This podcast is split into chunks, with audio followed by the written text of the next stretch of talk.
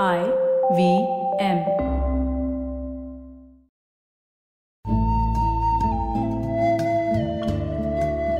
IVM के Hindi travel podcast टेढ़े मेढ़े रास्तों पर आपका स्वागत है टेढ़े मेढ़े रास्ते ही क्यों वो इसलिए कि घूमना भी तो ऐसे ही रास्तों की तरह पेचीदा और लगातार उतार चढ़ाव भरा होता है, जहाँ हर पल कुछ नया देखने और महसूस करने को मिलता रहता है। शर्त बस यही होती है कि आँख कान खुले रहने चाहिए। मैं हूँ केशव चतुर्वेदी और मैं आपको ले चलूँगा इस ज़बरदस्त यात्रा पर। और सुनाऊँगा ऐसी मज़ेदार कहानियाँ, शहरों, किलों, महलों, सड़कों और सबसे अहम इंसानों की, जो पिछले 20 साल से ऐसे ही रास्तों पर भटकते हुए मैंने सिर्फ़ आपके लिए इकट्ठा की हैं। तो आइए शुरू करते हैं। अगर आप ट्रेन से दिल्ली से झांसी जा रहे हैं तो रास्ते में ग्वालियर पार करने के बाद एक स्टेशन आता है दतिया। आप 40 या 50 साल पहले इस रास्ते से निकलते तो शहर के करीब पहुँचने पर जंगल में से झांकता एक महल दिखाई देता। अब तो खैर ये दूर से ही दिख जाता है। यही दतिया का महल है। अगर आपसे कोई कहे कि चलिए मैं आपको दतिया का पुराना महल, सतखंड महल और बीर सिंह देव का महल दिखाता हूँ तो जान लीजिएगा वो आपको बेवकूफ़ बना रहा है, क्योंकि ये सारे नाम एक ही महल के हैं।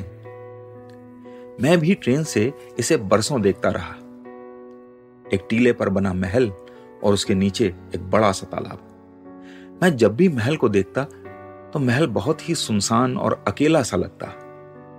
बरसों बीत गए, झांसी जाना नहीं हुआ। और फिर एक दिन दिल्ली से मैं कार से झांसी के लिए रवाना हुआ।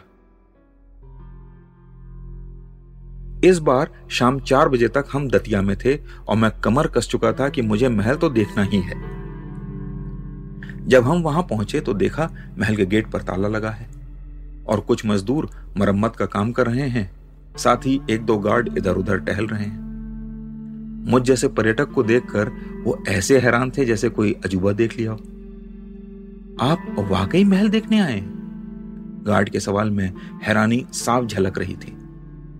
मैंने अचकचाकर कहा, हाँ अच्छा कहकर वो महल का दरवाज़ा खोलने चल दिया। तभी एक और आदमी आ पहुँचा और उसने बताया, उसे यहाँ मरम्मत का ठेका मिला है, पर वैसे वो एक गाइड है। अब हैरान होने की बारी मेरी थी। ठेकेदारी और गाइड का काम एक ही आदमी करे, ये थोड़ा अजीब लगा। लेकिन उस आदमी ने मेरा मन भाप लिया और बोला, साहब गाइड के काम से रोजी रोटी नहीं चल पाती। यहाँ बहुत कम लोग आते हैं ना? इस महल की कहानी भी अजीब है। मुगल बादशाह अकबर के बेटे सलीम या जहांगीर की बीर सिंहदेव से गहरी दोस्ती थी। और उसने ही सिंहदेव को दतिया का राजा बनवाने में मदद की। राजा बनने के बाद बीर सिंह देव ने जहांगीर को दतिया आने का निमंत्रण दिया, जिसे जहांगीर ने स्वीकार कर लिया। मुगल राजकुमार के दतिया आने की तैयारी में राजा बीर सिंह देव ने एक नए महल का निर्माण शुरू करवाया। यह महल और इसी के करीब ओरछा में ही अब बुंदेला राजपूत राजवंश के वास्तु के आखिरी नमूने बचे हैं। महल की खासियत यह है कि इसमें कहीं भी लकड़ी और धातु का इस्तेमाल नहीं हुआ है। कोई बीम नहीं पड़ी है, कहीं भी लकड़ी के खंबे नहीं हैं, पूरा महल सिर्फ़ पत्थर और ईंटों से बना है।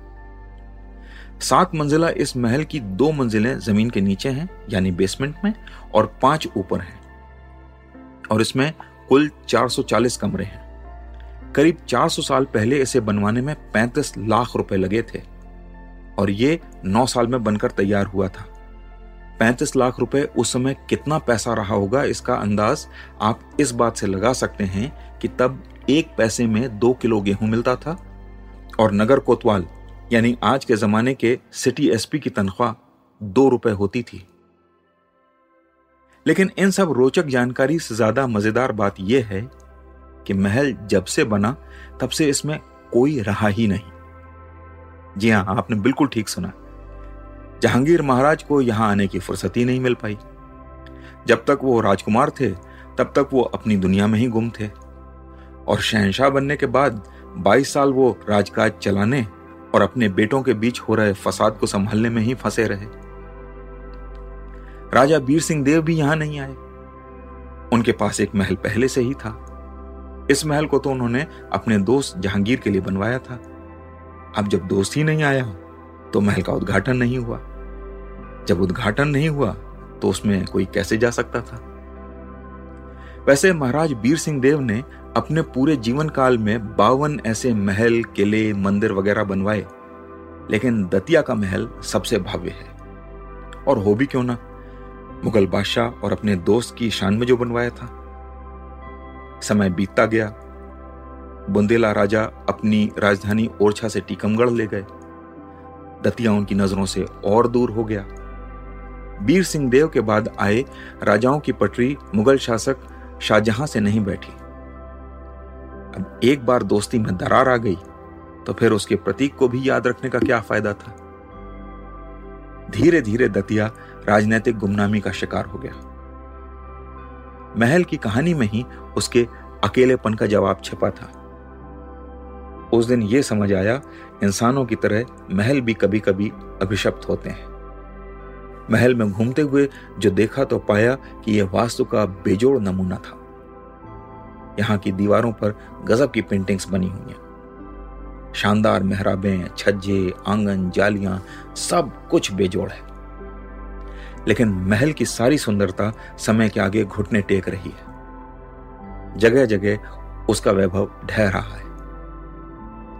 महल में घूमते हुए मैं पाँचवें तल तक पहुँच चुका था। और मैंने देखा वहाँ चीलों का एक झुंड मडरा रहा था। महल की छत पर किसी जानवर की ताजी हड्डी पड़ी हुई थी, जिस पर चीलों की नज़र थी। वो शोर मचा रही थी और बार बार उस हड्डी पर झपट्टा मार रही थी। वहाँ खड़े खड़े लगा, महल का हाल भी कुछ कुछ उस हड्डी की तरह ही था, जिसे निगलने के लिए काल चील की तरह बार बार लगातार झपट्टा मार रहा था। तो आज टेढ़े मेढ़े रास्तों का सफ़र इसी मील के पत्थर पर खत्म होता है। अगली कड़ी में फिर किस्सों के एक नए मोड़ पर मिलेंगे और वहाँ से नए मील के पत्थर तक साथ चलेंगे।